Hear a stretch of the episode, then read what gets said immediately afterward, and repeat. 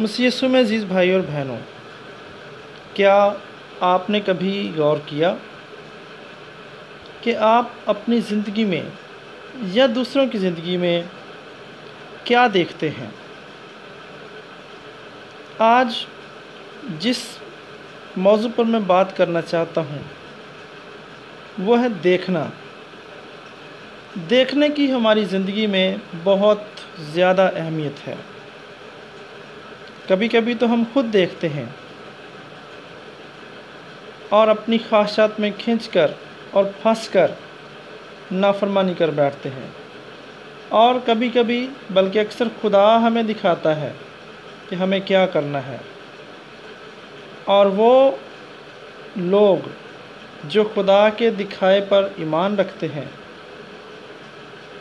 اور اس پر عمل کرتے ہیں۔ خدا انہیں کثرت کی برکات بخشتا ہے۔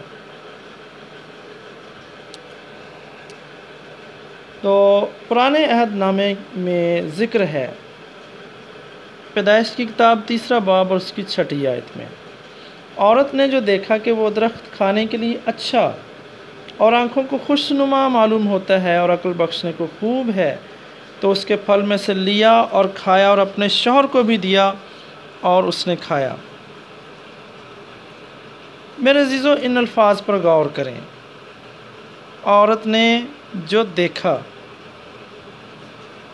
شیطان نے اسے اس درخت کو دیکھنے میں آزمایا اور بعد ازاں اس نے اس کے دل میں اس درخت کی اس قدر خواہش پیدا کر دی کہ وہ اس کے پھندے میں پھنس گئی۔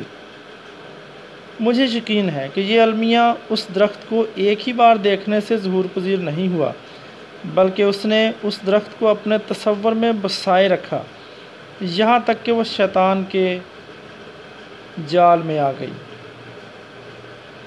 اب ابراہم کو ملک کنان دینے کے وعدے پر غور کریں۔ پیدائش کی کتاب تیرواں باب، اس کی چودھویں اور پندرہویں آیت میں مرکوم ہے۔ خداوند نے ابراہم سے کہا، اپنی آنکھ اٹھا اور جس جگہ تو ہے وہاں سے شمال اور جنوب اور مشرق اور مغرب کی طرف نظر دوڑا، کیونکہ یہ تمام ملک جو تو دیکھ رہا ہے، میں تجھ کو اور تیری نسل کو ہمیشہ کے لیے دوں گا۔ میرے عزیز و خدا کے اس وعدے پر غور کریں۔ یہ تمام ملک جو تو دیکھ رہا ہے، میں تجھ کو اور تیری نسل کو ہمیشہ کے لیے دوں گا۔ میرے عزیزو، اگر آپ کسی شے کو دیکھتے نہیں، تو آپ اس کے مالک بھی نہیں بن سکتے۔ خدا نے خاص طور پر ابراہم کو دیکھنے کے لیے کہا۔ نہ صرف ایک طرف، بلکہ چاروں طرف دیکھنے کے لیے کہا۔ چونکہ ہم ابراہم کی اولاد ہیں، اس لیے ہمیں دیکھنے کے سلسلے میں بڑا محتاط ہونا چاہیے کہ کیا دیکھ رہے ہیں۔ کیونکہ جو کچھ ہم دیکھتے ہیں وہ یقیناً ہماری زندگیوں میں وقوع پذیر ہوگا۔ صدوم اور امورہ میں لوت کی بیوی کی المناک موت پر غور کریں۔ مگر اس کی بیوی نے پیدائش کی کتاب انیسواں باب اس کی چھبیسویں بیان کرتی ہے۔ مگر اس کی بیوی نے پیچھے مڑ کر دیکھا اور وہ نمک کا ستون بن گئی۔ جب خدا کا فرشتہ ان کو شہر سے باہر لایا تو اس نے حکم دیا اپنی جان بچانے کو بھاگ۔ نہ تو پیچھے مڑ کر دیکھنا، نہ کہیں میدان میں ٹھہرنا۔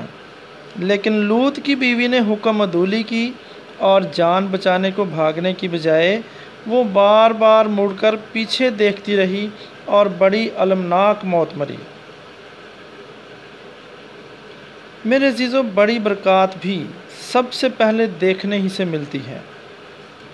آئیے ہم ایک مرتبہ پھر ابراہم پر غور کریں۔ پیدائش کی کتاب پندرہ باب، اس کی پانچویں آیت میں ہم اس واقعے کا ذکر پڑھتے ہیں۔ جب خدا نے اسے بلایا اور وہ اس کو باہر لے گیا اور کہا کہ اب آسمان کی طرف نگاہ کر اور تو ستاروں کو گن سکتا گن سکتا ہے تو گن۔ اور اس سے کہا کہ تیری اولاد ایسی ہی ہوگی۔ خدا نے ابراہم کو آسمان کو دیکھنے اور ستاروں کو گننے کو کہا، لیکن ستارے بے شمار تھے۔ اور خدا نے فرمایا کہ تیری اولاد بھی ان ستاروں کی مانند اور ان گنت ہوگی۔ خدا نے ابراہم سے کہا اور اس نے آسمان کی طرف دیکھا۔ اس نے خدا کا حکم مانا۔ اس کی آنکھوں میں آنسو آ گئی اور ایسا لگتا تھا کہ گویا کہ ہر ستارہ اسے آئے باپ ابراہم کہہ کر پکار رہا تھا اور وہ ان کی آواز سن رہا تھا۔ بعد ازاں جب کبھی ابراہم ستاروں کو دیکھتا تو اسے خدا کا وعدہ یاد آ جاتا۔ وہ ان میں ہر روز اپنے بچوں کے چہرے دیکھتا۔ خدا نے ابراہم کو ان بے شمار ستاروں میں اس کی اولاد دکھائی اور بعد ازاں اسی نسبت سے یہ وعدہ پورا بھی ہوا۔ آئیے اب ہم یعقوب کی زندگی میں ایک مثال پر غور کریں۔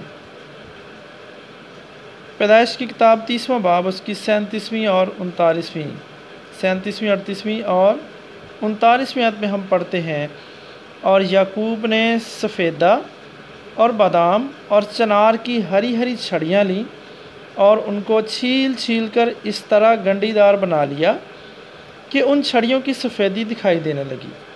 اور اس نے وہ گنڈی دار چھڑیاں، بھیڑ بکریوں کے سامنے حوضوں اور نالیوں میں، جہاں وہ پانی پینے آتی تھیں، کھڑی کر دیں۔ اور وہ پانی پینے آئیں، سو گابھن ہو گئیں۔ اور ان چھڑیوں کے آگے گابن ہونے کی وجہ سے انہوں نے دھاری دار چتلے اور ابلک بچے دیے۔ میرے عزیزوں ایک طویل عرصے تک کلام کا یہ حصہ میرے لیے ایک معمہ بنا رہا کیونکہ میں سمجھتا تھا کہ یہ توہم پرستی ہے۔ لیکن جب پاکرو نے میرے دل کو منور کیا تو یہ میری زندگی کا ایک عظیم سبق بن گیا۔ یعقوب بیس سال کے طویل عرصے تک اپنے ماموں کے ہاں کام کرتا رہا، لیکن اس کے ماموں نے بیس مرتبہ اس کی مزدوری دبائی۔ بالآخر اس نے ماموں کے ساتھ آخری فیصلہ کیا کہ وہ ایسی تمام بھیڑ بکریاں بدور مزدوری لے لے گا جو دھاری دار چتلی اور ابلک ہوں گی۔ اس کا ماموں اس معاہدے سے بڑا خوش تھا کیونکہ اس کے خیال میں یعقوب کو سراسر خسارہ ہوگا۔ اس کے نزدیک یہ بات ناممکن تھی کہ ایک رنگ کے جانور دھاری دار چتلے اور ابلک بچے بھی دے سکتے ہیں۔ لیکن خدا نے یعقوب کو عقل بخشی اور اس کے ذریعے اس کا مستقبل شاندار بن گیا۔ یعقوب ہر روز ان دھاری دار چتلے اور ابلک بھیڑ بکریوں کے گلے دیکھنے لگا۔ خدا نے یہ معاوضہ کیا تھا۔ یعقوب کا ان دھاری دار چتلی اور ابلک چھڑیوں کو دیکھنے سے اپنا تصور اور مستقبل بدل گیا اور خدا اس کی زندگی میں کام کرنے کے قابل ہو گیا۔ خدا نے یعقوب کا تمام مستقبل خواب اور رویاؤں کے ذریعے بدل دیا۔ امال کی کتاب دوسرا باب اس کی سترویں عید میں ہم پڑھتے ہیں کہ جب پاک روح ہم پر نازل ہوتا ہے تو وہ ہمیں خواب اور رویا عطا کرتا ہے۔ اور یہاں لکھا ہے، خدا فرماتا ہے کہ آخری دنوں میں ایسا ہوگا کہ میں اپنے روح میں سے ہر بشر پر ڈالوں گا اور تمہارے بیٹے اور تمہاری بیٹیاں نبوت کریں گی اور تمہارے جوان رویا اور تمہارے بڈھے خواب دیکھیں گے۔ میرے عزیز و خواب اور رویا کے بغیر ہم تخلیقی نہیں بن سکتے۔ اس زمانے میں خدا کے لوگوں پر خدا پاکرو نازل ہوتا اور انہیں عظیم رویاؤں اور خوابوں کے وسیلہ سے آگے بڑھنے کی تحریک بخشتا ہے۔ اور ہم بڑی بڑی باتیں اور کام پورے ہوتے دیکھنے ہیں۔ سو دیکھنے کے لیے ضروری ہے کہ آپ کوئی یقینی مقصد مقرر کریں۔ بغیر مقصد کے آپ کیسے دیکھ سکتے ہیں؟ آپ رویا میں اپنے مقصد کو صاف طور پر پورا ہوتا دیکھیں گے اور پھر اس رویائی مقصد کو ہر روز اپنے دل میں تازہ کرتے رہیں۔ پھر آگے بڑھیں اور اپنی پوری طاقت سے اسے اپنی زندگی میں حاصل کرنے کی کوششیں کریں۔ معجزے کی امید رکھیں۔